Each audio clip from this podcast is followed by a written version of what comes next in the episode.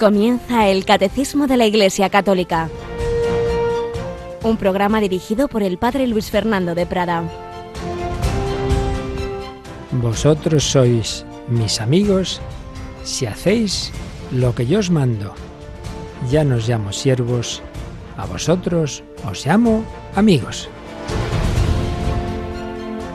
Alabado sean Jesús, María y José, pues sí. Claro que sí, alabado sea Dios, nuestro amigo, nos invita a su amistad, Dios hecho hombre para acercarse, para que no tengamos miedo, para que no lo miremos simplemente como a un creador todopoderoso, que lo es, y al que adoramos a distancia. Está bien la adoración, mucho más. Dios se ha bajado y a nosotros nos ha elevado, nos ha invitado a su amistad. No os llamo siervos, os llamo amigos, nos mete en casa, nos hace hijos en el Hijo. El Espíritu Santo nos mete en un ascensor, que es el corazón de Cristo, y Cristo ha ascendido al Padre y nos lleva allí. Ahora, por la vida de la gracia, si alguno me ama, mi Padre le amará, vendremos a Él, haremos morada en Él. Somos templo del Espíritu Santo, templo de la Santísima Trinidad, si no los echamos de nuestra vida por el pecado mortal. Y si vamos progresando en esa intimidad, en esa amistad con Dios, esa casa que ahora es nuestra alma, se convierte en el cielo. Dios nos invita a estar con Él para siempre. Al principio, solo nuestro espíritu al morir y tras la resurrección, pues todo nuestro ser, alma y cuerpo, en esa casa que es el corazón de Dios. Realmente estamos llamados a algo muy grande, tan grande que estamos obligados por un mínimo de conciencia, de agradecimiento, de caridad hacia los demás, a contarlo.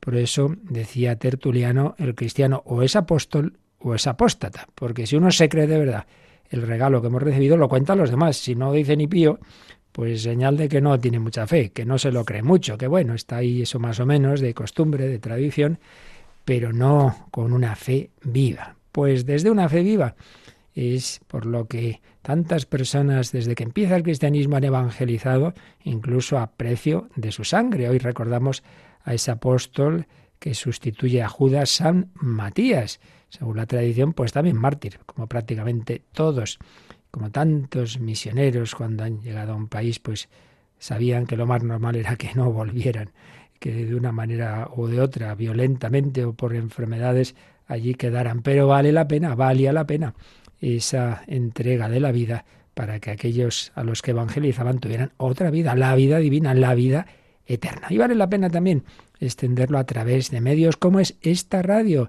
Cuánta gente buena, miles y miles y miles en el mundo de personas, pues van formando parte de esta gran cadena para que llegue al mundo entero en estos tiempos difíciles, en estos tiempos de apostasía silenciosa, en estos tiempos de crisis, de instituciones internacionales que promueven la cultura de la muerte y que atacan a la religión.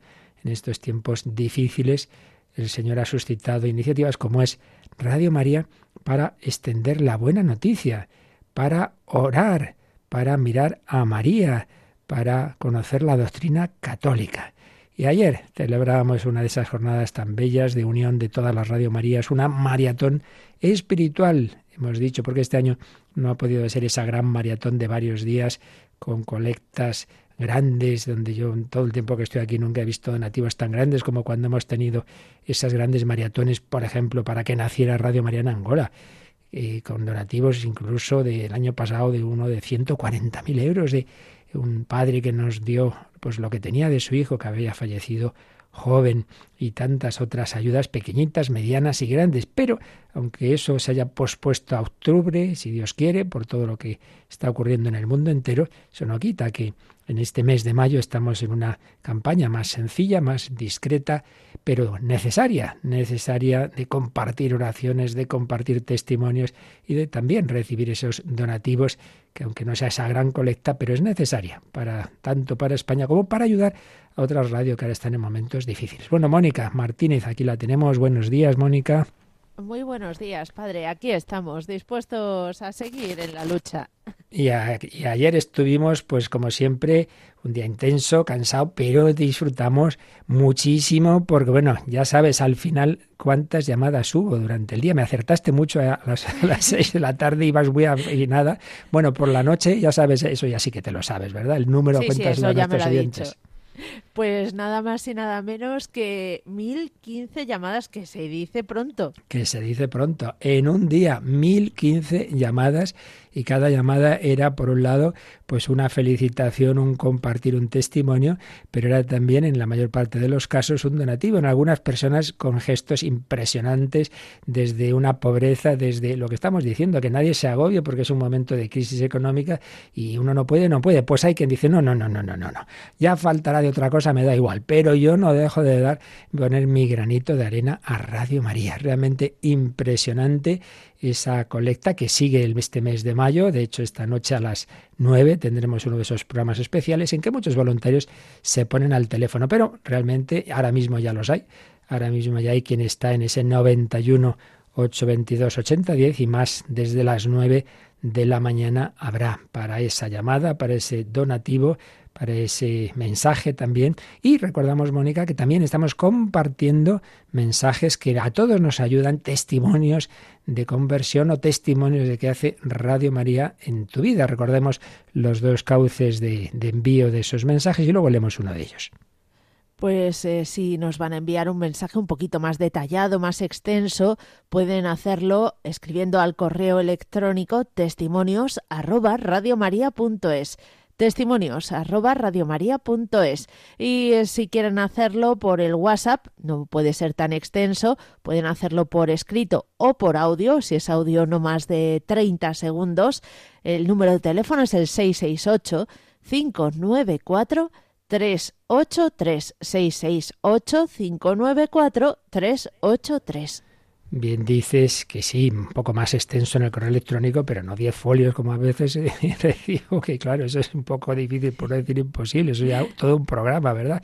Sí, y en el WhatsApp pues también a veces hay audios de 2 minutos, y claro, 30 segundos como mucho, si queréis que lo podamos emitir fácilmente. Vamos a leer uno de los que recibimos ayer, porque yo creo que es muy significativo de muchas personas que de entrada han tenido una actitud de rechazo hacia Radio María y que estaban lejos de la fe, y que luego lo que les está ayudando. Leemos el testimonio que ya alguna vez nos había escrito, de Ana de Victoria. Querida familia de Radio María, hoy hace 5 años y 4 días que Dios me condujo de nuevo a su casa, después de décadas de alejamiento. Antes de eso, yo conocí a Radio María por mi madre, benefactora y oyente asidua. Yo me reía de ella por su fe y por su escucha de esta emisora.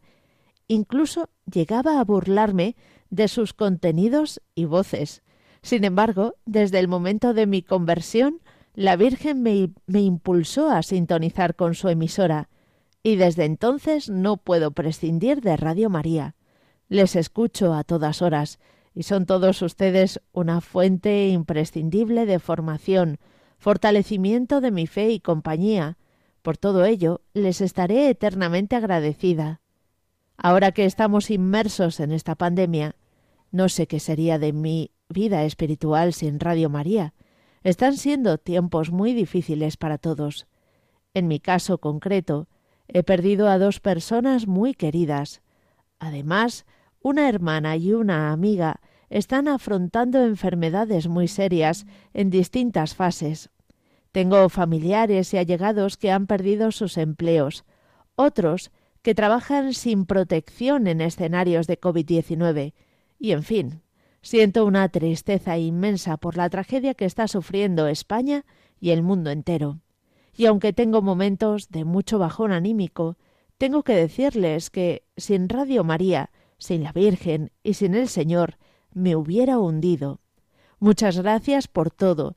Hace un par de días hice un donativo y ahora voy a hacer otro un poco más pequeño, porque no puedo permitirme más. Unidos en oración, Ana desde Vitoria. Pues muchísimas gracias, Ana, por tu oración, por tu testimonio, por tus donativos.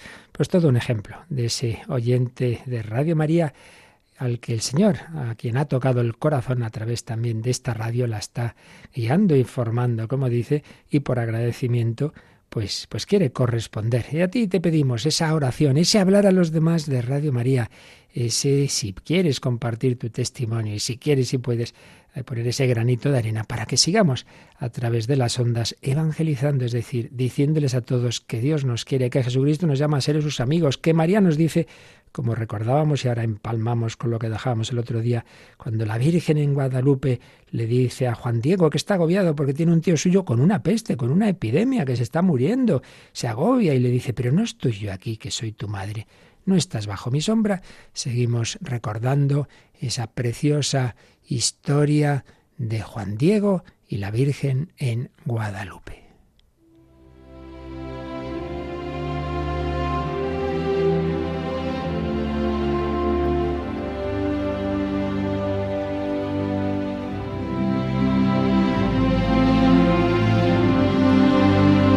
San Juan Diego y la Virgen de Guadalupe. Cuando Juan Diego había intentado que la Virgen no le viera, no cumplir el encargo que tenía, porque antes tenía que ir a por un sacerdote para que atendiera a su tío Bernardino, pero obviamente la Virgen le da igual un sitio que otro, se le aparece este, le cuenta a Juan Diego su agobio y la Virgen le dice esas palabras tan preciosas y maravillosas que nunca deberíamos olvidar, sobre todo en momentos de agobio. No estoy yo aquí, que soy tu madre, no estás bajo mi sombra, no soy yo tu salud, no estás por ventura en mi regazo, ¿qué más has menester? No te apene ni te inquiete otra cosa, no te aflija la enfermedad de tu tío, que no morirá ahora de ella, estate seguro de que ya sano. Bueno, pues entonces le dice la Virgen que no se preocupe, que haga lo que le había encomendado. Y que como el obispo le había pedido una prueba de quién era esa señora que se le aparecía, de que era la Virgen, entonces le dice, hijo mío, el más pequeño, sube a la cumbre del cerrillo, el Tepeyac. Allí donde me viste y te di órdenes, hallarás que hay diferentes flores. Córtalas, júntalas, recógelas y enseguida baja y tráelas a mi presencia. Y nos sigue relatando este documento tan antiguo y fiable, el Nicampo Pogo. Al punto subió Juan Diego al cerrillo, y cuando llegó a la cumbre se asombró mucho de que hubieran brotado tantas variadas exquisitas rosas de Castilla, así se llamaban, antes del tiempo en que se dan, estábamos en diciembre, porque a la sazón se encrudecía el hielo. Estaban muy fragantes y llenas del rocío de la noche y semejaba perlas preciosas, ese rocío. Luego empezó a cortarlas, las juntó todas y las echó en su regazo. Bajó inmediatamente y trajo a la Señora del Cielo las diferentes rosas que fue a cortar, la que, así como las vio, las cogió con su mano y otra vez se las echó en el regazo. La Virgen cogió esas flores y se las devolvió, y entonces Juan Diego las puso en esa tilma, ese poncho que llevaba, diciéndole así María: hijo mío, el más pequeño, esta diversidad de rosas es la prueba y señal que llevarás al obispo. Le dirás en mi nombre que vea en ellas mi voluntad y que él tiene que cumplirla. Tú eres mi embajador, muy digno de confianza. Esta frase es muy importante. Recordemos que Juan Diego había dicho en otra aparición que quién era él, que a él no le iban a creer, que escogiera a la Virgen a otra persona más culta, más formada. Y la Virgen, no, yo te he escogido a ti. Muchas veces también nos queremos escaquear. Ay, no, Señor, que yo no soy digno, díselo a otro. No, tú eres mi embajador, muy digno de confianza. Qué bonito. Personas que siempre desconfía de ellas y tienen una bajísima autoestima porque siempre me han dicho que no valgo, que no. La Virgen se dirige con una suma delicadeza a Juan Diego. ¿Cómo lo hará siglos después a Bernadette, que le pasaba igual, que la maltrataba a todo el mundo? Y la Virgen la trata de usted como una persona muy importante y esta se asombra, muy digno de confianza. Rigurosamente te ordeno que solo delante del obispo despliegues mi manta y descubras lo que llevas. Esto es solo para el obispo. Contarás bien todo. Dirás que te mandé subir a la cumbre del cerrillo, que fueras a cortar flores y todo lo que viste y admiraste, para que puedas inducir al prelado a que dé su ayuda, con objeto de que se haga y erija el templo que he pedido. Y después que la Señora del Cielo le dio su consejo, se puso en camino por la calzada que viene derecho a México, ya contento y seguro de salir bien, trayendo con mucho cuidado lo que portaba en su regazo, no fuera que algo se le soltara de las manos, y gozándose en la fragancia de las variadas hermosas flores. Bueno, pues ya el próximo día veremos o recordaremos cómo fue la escena impresionante que está testificada en los ojos de la Virgen. Es un milagro increíble, pues lo que ocurrió cuando Juan Diego despliega esa tilma ante el obispo, que era un franciscano español, el padre Zumárraga. Demos gracias al Señor, demos gracias a la Virgen María, porque realmente hace obras maravillosas con los más sencillos, con los más humildes. Es nuestra madre, no estoy yo aquí que soy tu madre.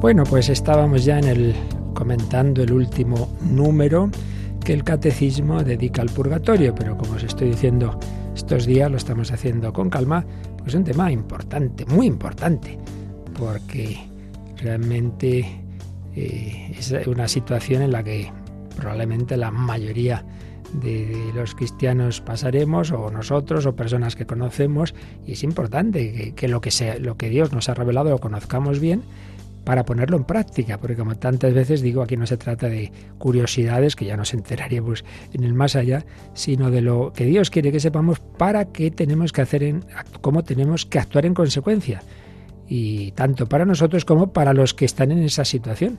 Y ahí es lo que estamos viendo en este último número, en el 1032, pues saber que podemos ayudarles y ellos también pueden interceder por nosotros. Así que vamos a releer ese número en el que estábamos, el 1032, Mónica. Esta enseñanza se apoya también en la práctica de la oración por los difuntos, de la que ya habla la Escritura. Por eso mandó Judas Macabeo hacer este sacrificio expiatorio en favor de los muertos, para que quedaran liberados del pecado. Desde los primeros tiempos, la Iglesia ha honrado la memoria de los difuntos y ha ofrecido sufragios en su favor, en particular el sacrificio eucarístico, para que, una vez purificados, puedan llegar a la visión beatífica de Dios. La Iglesia también recomienda las limosnas, las indulgencias y las obras de penitencia en favor de los difuntos. Y el Catecismo, pues, confirma esta doctrina pues con una de las muchísimas citas de autores antiguos donde aparece esa fe que siempre tuvo la Iglesia. Concretamente nos vienen unas palabras de San Juan Crisóstomo. Las leemos. Llevémosles socorros y hagamos su conmemoración. Si los hijos de Job fueron purificados por el sacrificio de su padre, ¿por qué habríamos de dudar de que nuestras ofrendas por los muertos les lleven un cierto consuelo? No dudemos, pues, en socorrer a los que han partido y en ofrecer nuestras plegarias por ellos. Así pues, el Catecismo, en estos tres números sobre el purgatorio, 1030, 1031 y 1032, pues nos ha dicho, en primer lugar, pues en qué consiste ese purgatorio, esa situación de purificación de aquellos que han muerto en la amistad de Dios. Nos llama siervos, nos llama amigos, pero una amistad no plenamente, no como profunda, no plenamente purificada de los momentos en que uno no ha hecho lo que el Señor quería.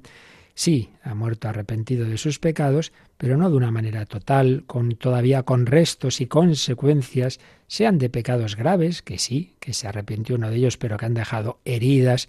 Eso como las secuelas de enfermedades, que se supera la enfermedad, pero quedan secuelas, pues quedan secuelas en el alma.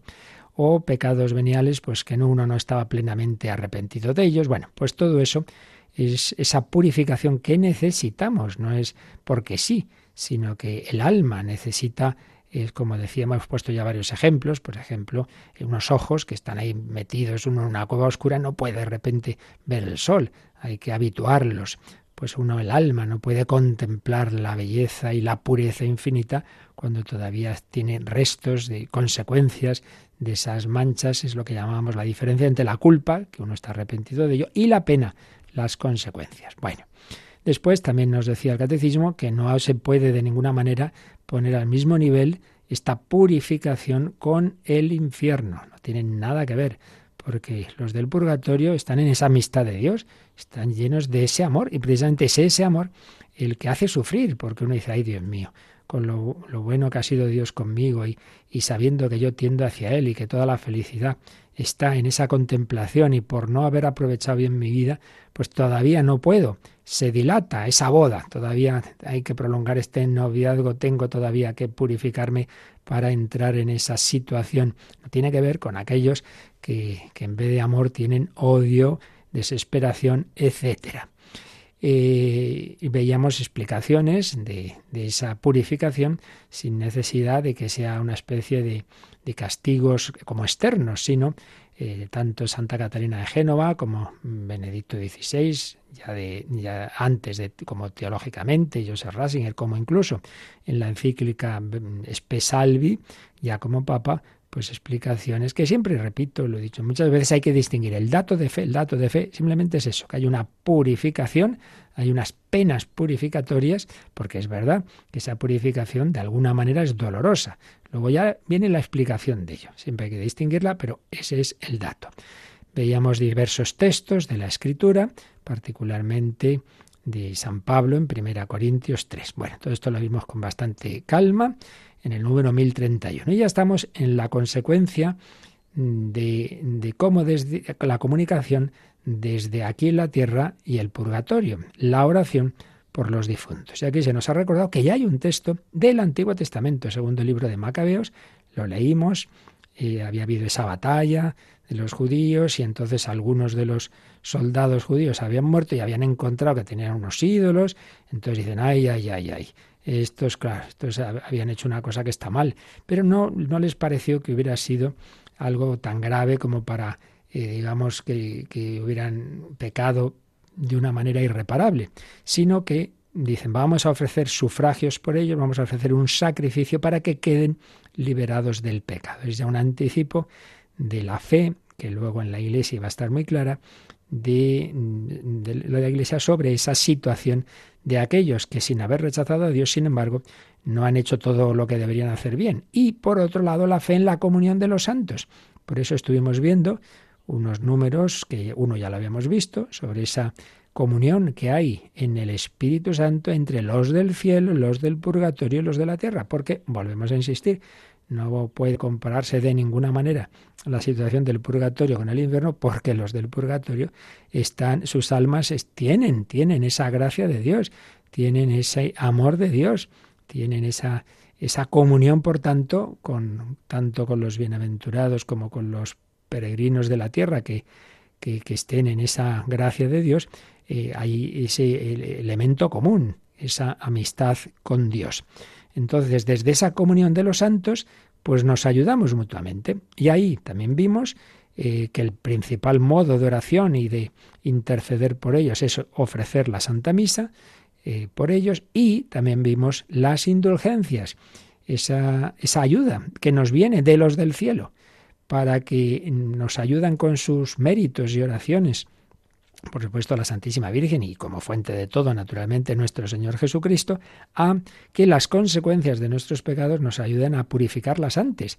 Y eso son las indulgencias. Pero la Iglesia nos dice también que esa indulgencia, en vez de que me sirva a mí mismo, puedo también ofrecerla por alguien del purgatorio. Bien, esto es lo que hemos estado viendo.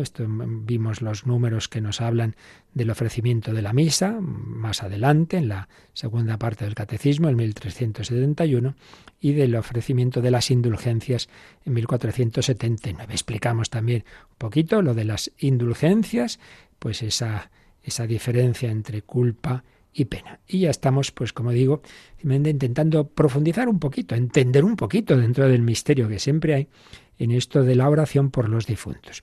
Y habíamos visto un texto de Benedicto XVI en la encíclica Spe Salvi, en la que decía, hombre, si estamos diciendo que las penas del purgatorio son consecuencia de lo que uno lleva en su misma alma, esas consecuencias de heridas que quedan en el alma, que tienen que irse sanando, pues algo así como una convalecencia, dice, entonces, ¿cómo se explica, si es algo que uno lleva dentro, que lo que haga otro pueda ayudarle? ¿Por qué mi oración desde aquí puede ayudar a sanar al otro? Y entonces nos decía que, ojo, con vernos a cada uno, cuando digo, no, esto es cosa mía. No, es cosa mía, sí, pero no nos olvidemos de que todos estamos unidos también.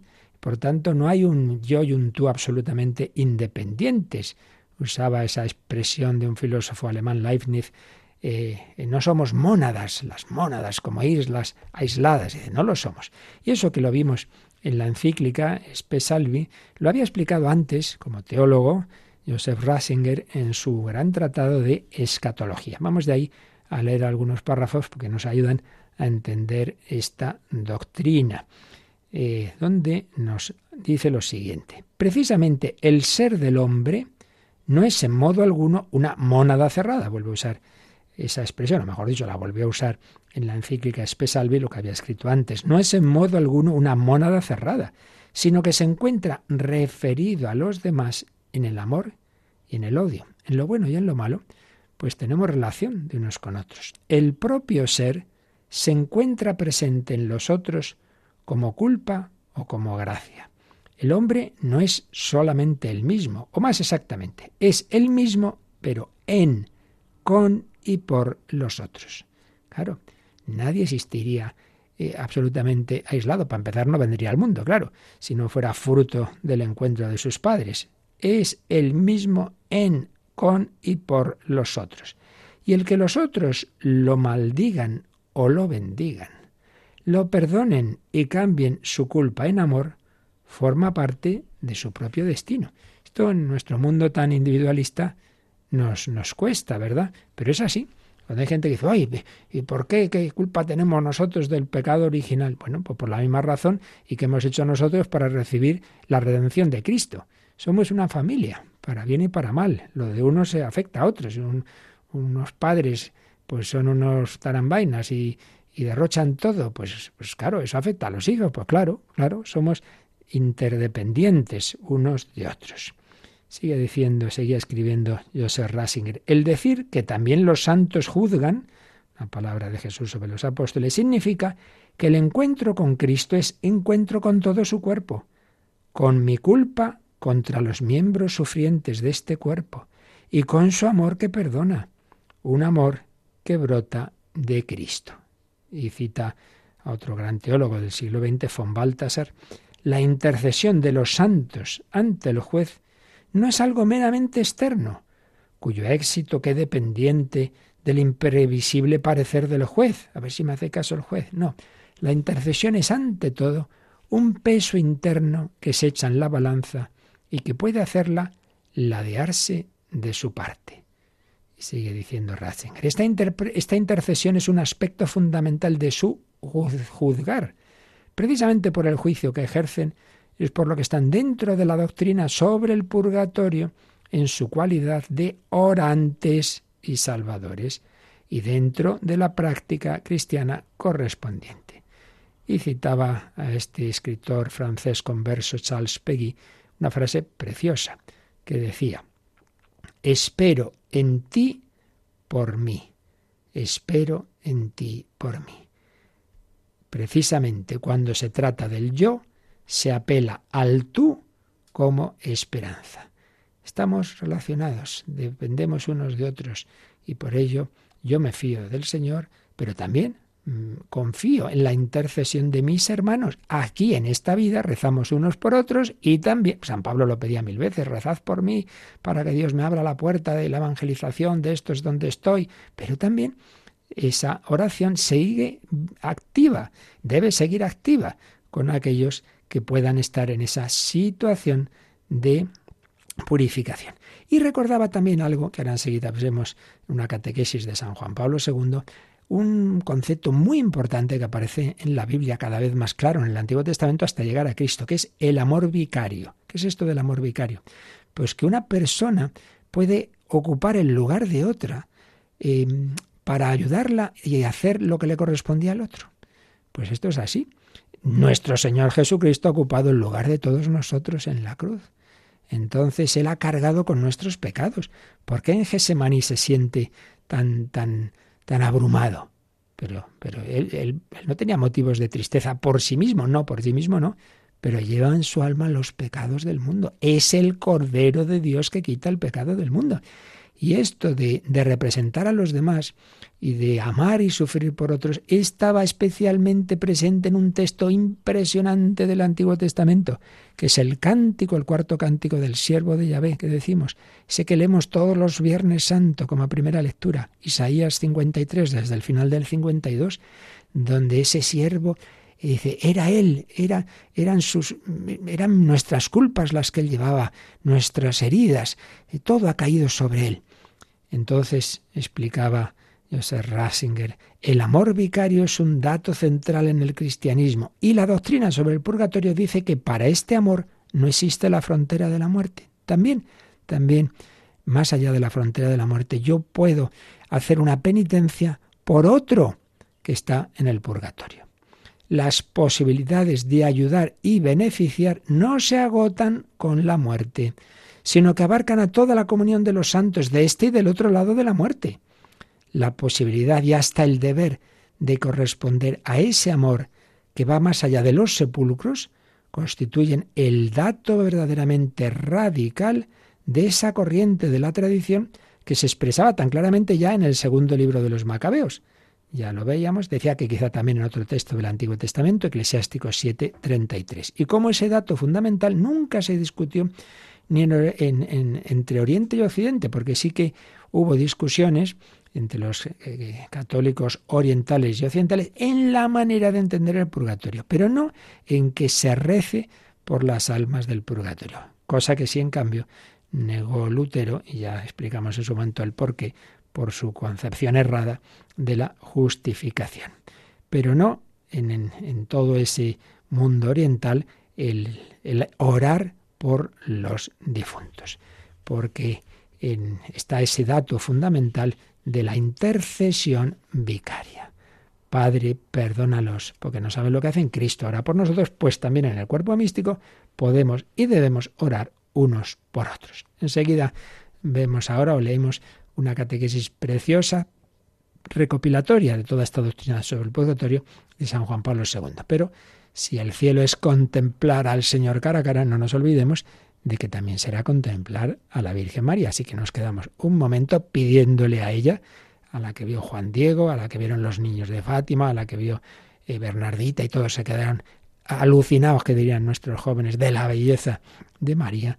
Pues pedimos que un día también nosotros nos quedemos así para toda la eternidad. Un día la veré con himnos de alegría, la gloria de María, dichosa cantaré. Un día al cielo iré y la contemplaré. Un día al cielo iré y la contemplaré. Al cielo Dios llevó su cuerpo inmaculado, en cuyo seno santo el Verbo se encarnó. Un día al cielo iré y la contemplaré. Un día al cielo iré y la contemplaré. Gloriosa en su asunción, los cielos la coronan por Rey Señora de toda creación. Un día al cielo iré y la contemplaré. Un día al cielo iré y la contemplaré. Por Madre del Señor y Reina de los cielos, su ruego poderoso es gracia y bendición. Un día al cielo iré y la contemplaré. Un día al cielo iré y la contemplaré. Un día la veré, es el cantar del alma que las tormentas calma y aliento da mi fe. Un día al cielo iré y la contemplaré. Un día al cielo iré y la contemplaré.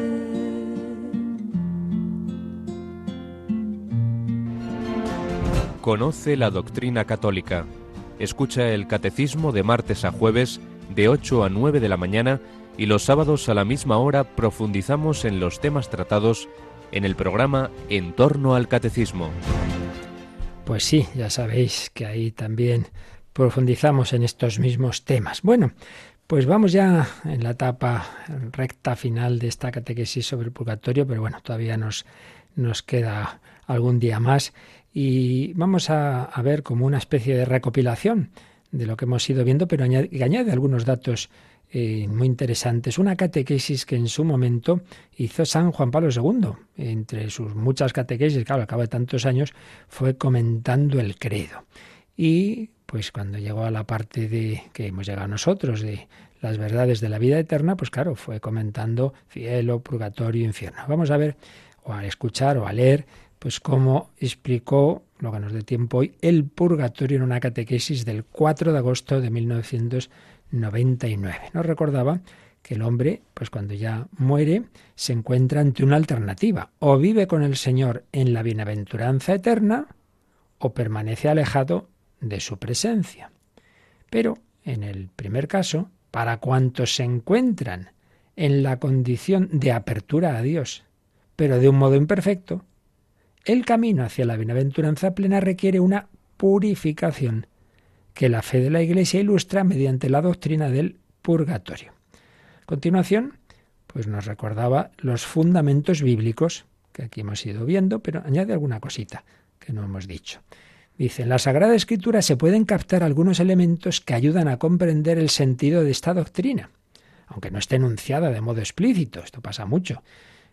La Iglesia, cuando va profundizando con el tiempo y con la luz del Espíritu Santo, se va dando cuenta de cosas que no estaban explícitamente dichas, pero sí implícitas. Por ejemplo, la Inmaculada Concepción. No te encontrarás un sitio que diga la Virgen fue concebida. No, en la Biblia eso no está, pero está alégrate llena de gracia, jaire que jaritomene en griego, llena de gracia, llena de gracia.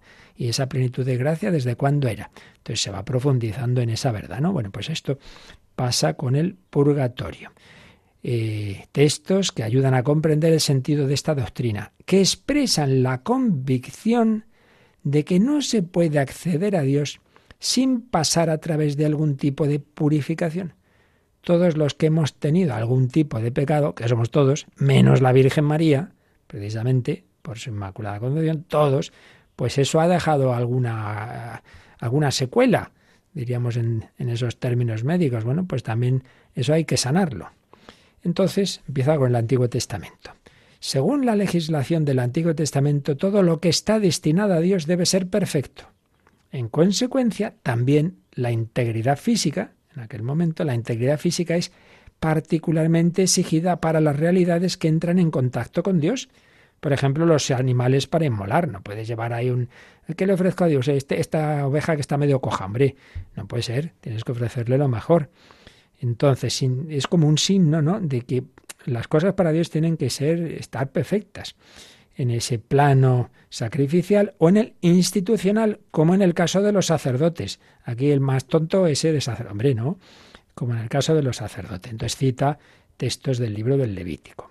A esta integridad física debe corresponder una entrega total, tanto de las personas como de la colectividad. Va poniendo diversas citas del Antiguo Testamento. Esa entrega total al Dios de la alianza, de acuerdo con las grandes enseñanzas del Deuteronomio. Se trata de amar a Dios con todo el ser, con pureza de corazón y con el testimonio de las obras. La exigencia de integridad se impone evidentemente después de la muerte. Claro, si aquí hay que tenerla, pues ya me dirás tú después. Para entrar en la comunión perfecta y definitiva con Dios. Quien no tiene esta integridad debe pasar por la purificación.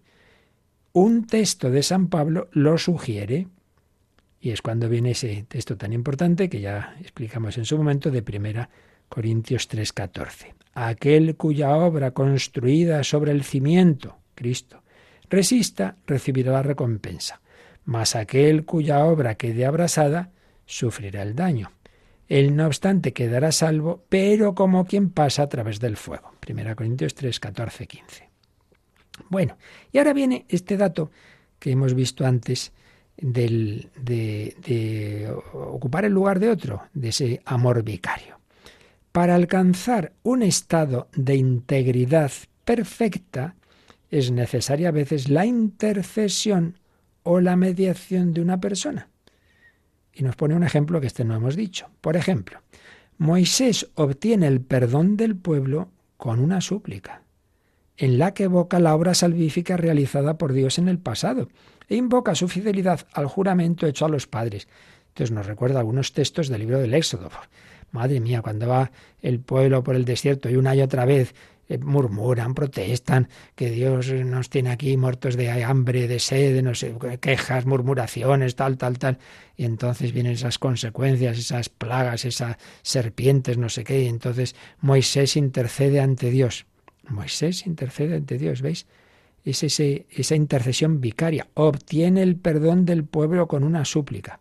Pero sobre todo es la figura del siervo del Señor, antes os la citaba yo, delineada por el libro de Isaías.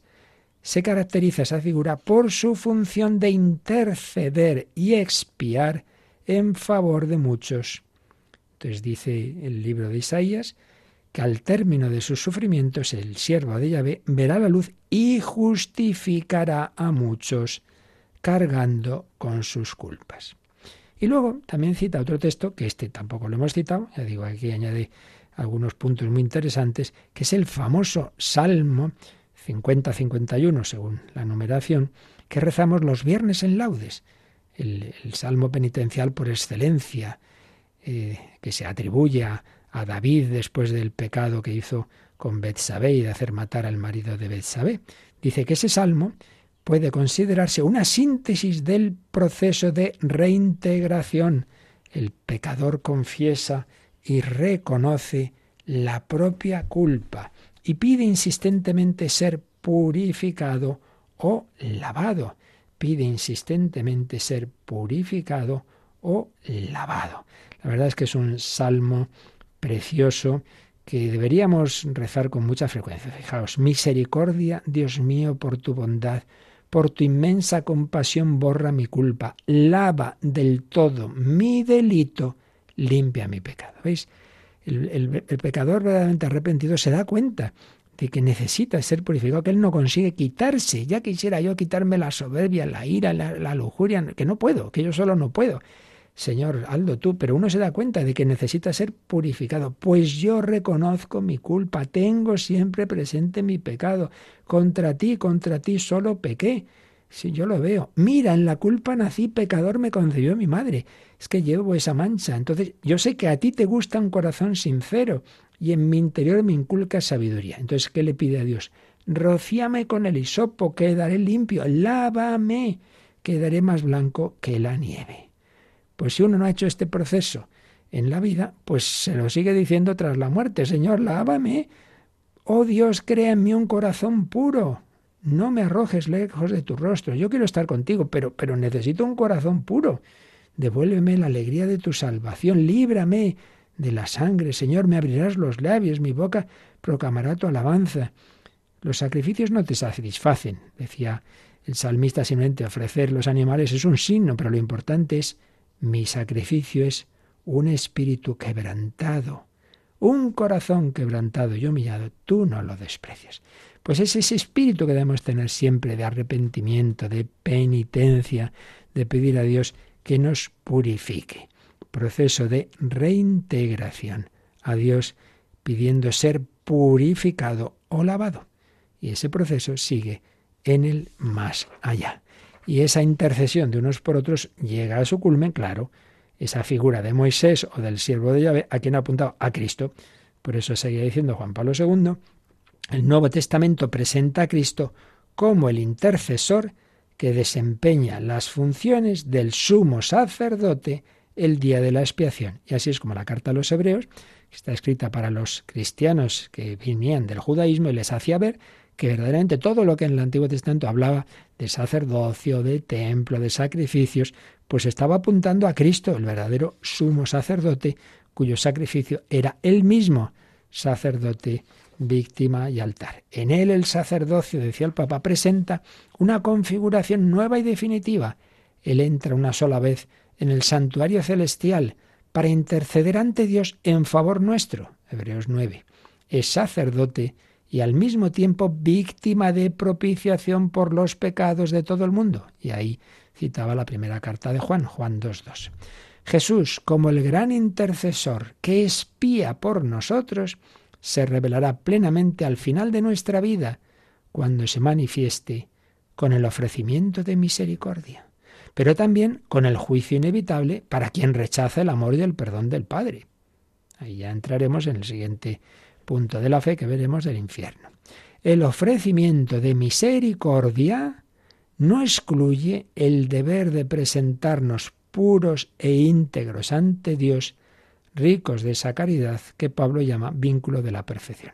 Sí, el Señor nos da su misericordia, pero sí, eso está muy bien, el médico es estupendo, pero el médico no puede hacer que lo que está mal en mi cuerpo de repente desaparezca. Hay que purificarlo. Y de ahí la purificación necesaria en esta vida o en la otra que llamamos purgatorio. Bueno, nos queda parte de esta catequesis, la seguiremos viendo el próximo día, pero vamos a dejar ahora, pues como siempre, unos minutos de reflexión y también de compartir preguntas, comentarios y testimonios. Estamos todavía en el eco de esta maratón de ayer, así que Mónica, recordamos de nuevo los dos cauces para, dos más creo yo que hoy podremos también las llamadas, ¿verdad?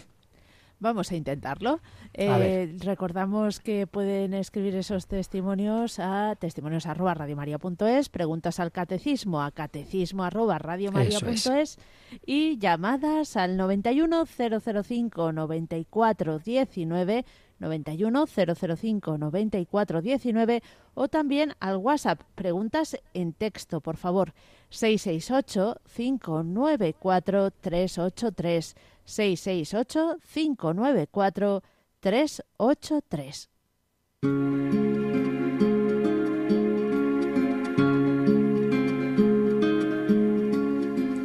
Fuente de la vida eterna, de ti quiero yo beber. Muestra el corazón abierto, déjame saciar mi sed. Fuego de misericordia, consumes mi pecado, enciéndeme con tus llamas, escóndeme en tu costado. Corazón de Jesucristo, fuente eterna del amor, quiero estar siempre contigo, abraza mi corazón. Corazón de Jesucristo, fuente eterna del amor, quiero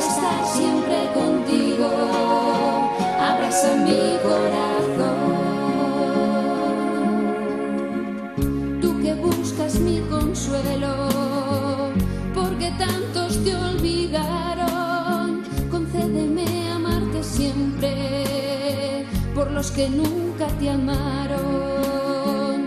Tu corazón es la puerta del amor que nunca acaba. Que yo sepa entrar por ella y perderme en tus entrañas. Corazón de Jesucristo, fuente eterna del amor. Quiero estar siempre contigo. Abraza mi corazón, corazón de Jesucristo, que hasta el extremo me amaste, que yo sepa hacer contigo la voluntad de tu Padre. Corazón de Jesucristo, dulce locura de amor, déjame probar tu cariño y compartir. Déjame probar tu cariz y compartir tu dolor. Déjame compartir tu dolor, como él ha compartido el nuestro. Y precisamente teníamos pendiente una pregunta en el WhatsApp. ¿Se puede compartir la comunión espiritual o presencial con las benditas ánimas del purgatorio? ¿Es posible compartir la Eucaristía, aunque sea a nivel espiritual, con otras personas que aún están vivas? No acabo de entender qué quiere decir con compartir propiamente lo que es la comunión. Claro, la comunión es un abrazo personal de Cristo con el alma. En ese sentido no se puede compartir, claro. El abrazo se lo da Cristo a ti, y tu comunión sacramental o espiritual. Si lo que se quiere decir es que en ese abrazo uno intercede por otros, claro, en ese sentido sí. Es lo que queremos decir cuando decimos ofrezco esta comunión por tal persona viva o difunta, pero en cuanto a oración de intercesión, Señor, ahora que estoy aquí contigo, y acuérdate de este, pero no en el sentido de como si la comunión no fuera mía, fuera de otro, no, porque la comunión, claro, es eso, es ese abrazo personal. Cristo es el momento en que vemos más claro en esta vida que el cristianismo es una relación personal, porque mi comunión no es la del que está al lado, Cristo es el mismo, pero a mí me dice algo y distinto al otro. Por tanto, en ese sentido no, lo que es la comunión es personal, pero en tanto en cuanto ahí podemos interceder por vivos o por difuntos, en ese sentido, pues lo que decíamos antes, en esa doctrina que nos recordaba Benedicto XVI y ya antes como teólogo Joseph Ratzinger, de que nadie somos islas, que todos dependemos de todo. Bueno, tengo también otra pregunta. Dice, busco cumplir la voluntad de Dios, pero no lo tengo claro y no lo cumplo lo bien que se debiera si creyera más en Dios. ¿Y qué culpa tenemos si no tenemos esa gracia? Sigo rezando y las dudas son las mismas. Bueno, a ver, cumplir totalmente la voluntad de Dios y acertarla bien, pues en esta vida nadie más que la Virgen María. Entonces, ¿qué hay que hacer? Pues pedir la gracia. Decir, Señor, San Ignacio de Loyola, sus cartas siempre terminaba diciendo, pidamos al Señor que nos muestre su voluntad y la gracia para cumplirla. Entonces, claro, todos estamos en camino. Entonces, lo importante es el deseo. Es decir, sí, Señor, yo quiero hacer tu voluntad en todo. Luego la petición, yo solo no puedo. No solo es que no puedo cumplirla, es que ni siquiera sé muchas veces qué tengo que hacer. Esto es muy importante, ¿eh? Porque hay quien se lanza a hacer, y bueno, pero antes de lanzarte, pregunta qué tienes que hacer. A veces decido una cosa, Señor, ayúdame. Bueno, ayúdame en lo que tú has decidido hacer. Primero ayúdame a saber qué tengo que hacer. No puede uno lanzarse. He decidido que voy a hacer tales apostolados y tales otros. Hombre, pregunta al Señor y a sus mediaciones en la Iglesia, ¿no? Entonces, el deseo, la petición. Y luego, pues bueno, nos equivocaremos veces, claro.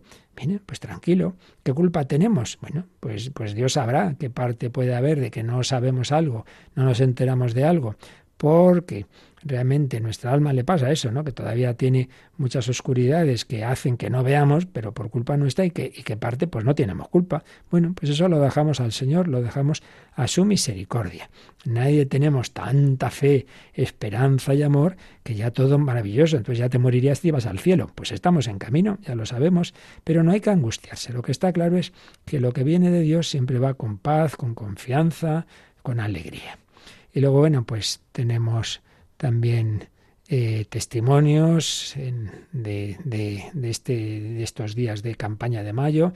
Nos escribe Enrique Roel, desde Barcelona. Mi tía y yo estamos muy agradecidos por ser la Radio de María. Nos hace mucho bien espiritual y creemos que a toda España. Deseamos que sigan así comunicando por las ondas el mensaje de amor de María a todos sus hijos que tanto necesitamos de su amor. Colaboramos cada mes con Radio María y aunque estoy en el paro, no dejamos de colaborar con ustedes, a pesar de que hay meses que no llegamos a fin de mes. Madre mía, que Dios los bendiga. Bueno, Mónica, ¿tienes alguna pregunta más?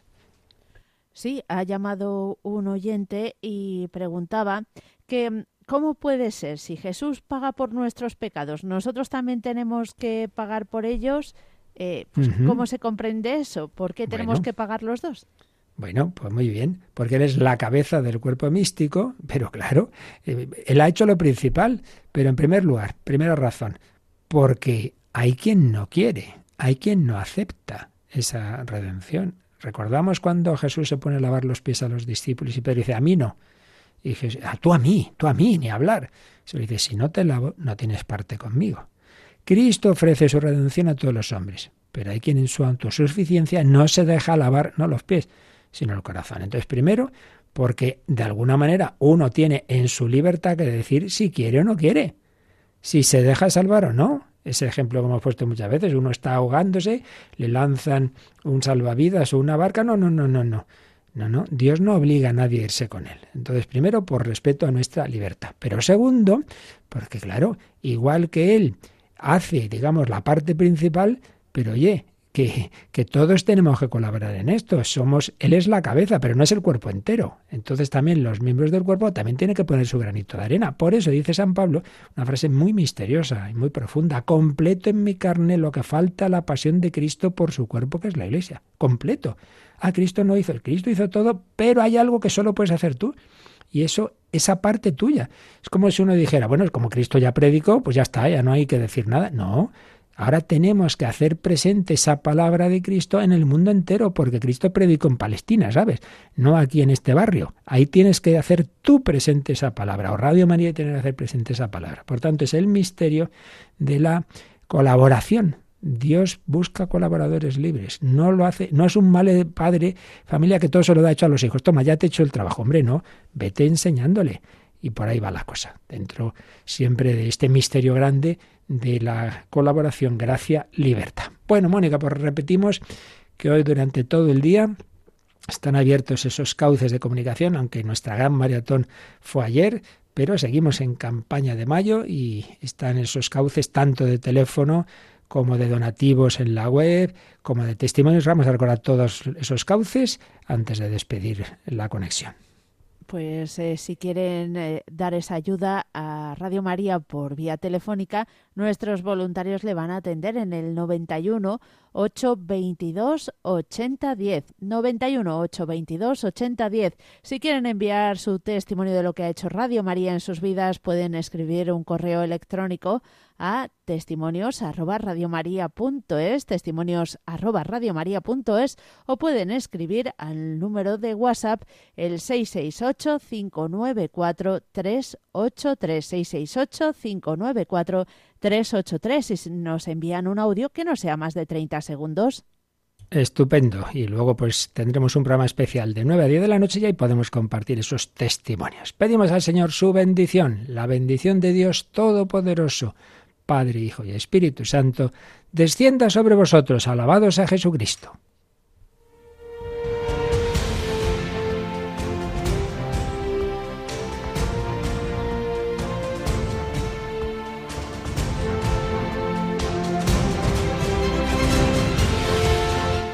Han escuchado en Radio María el Catecismo de la Iglesia Católica, un programa dirigido por el Padre Luis Fernando de Prada.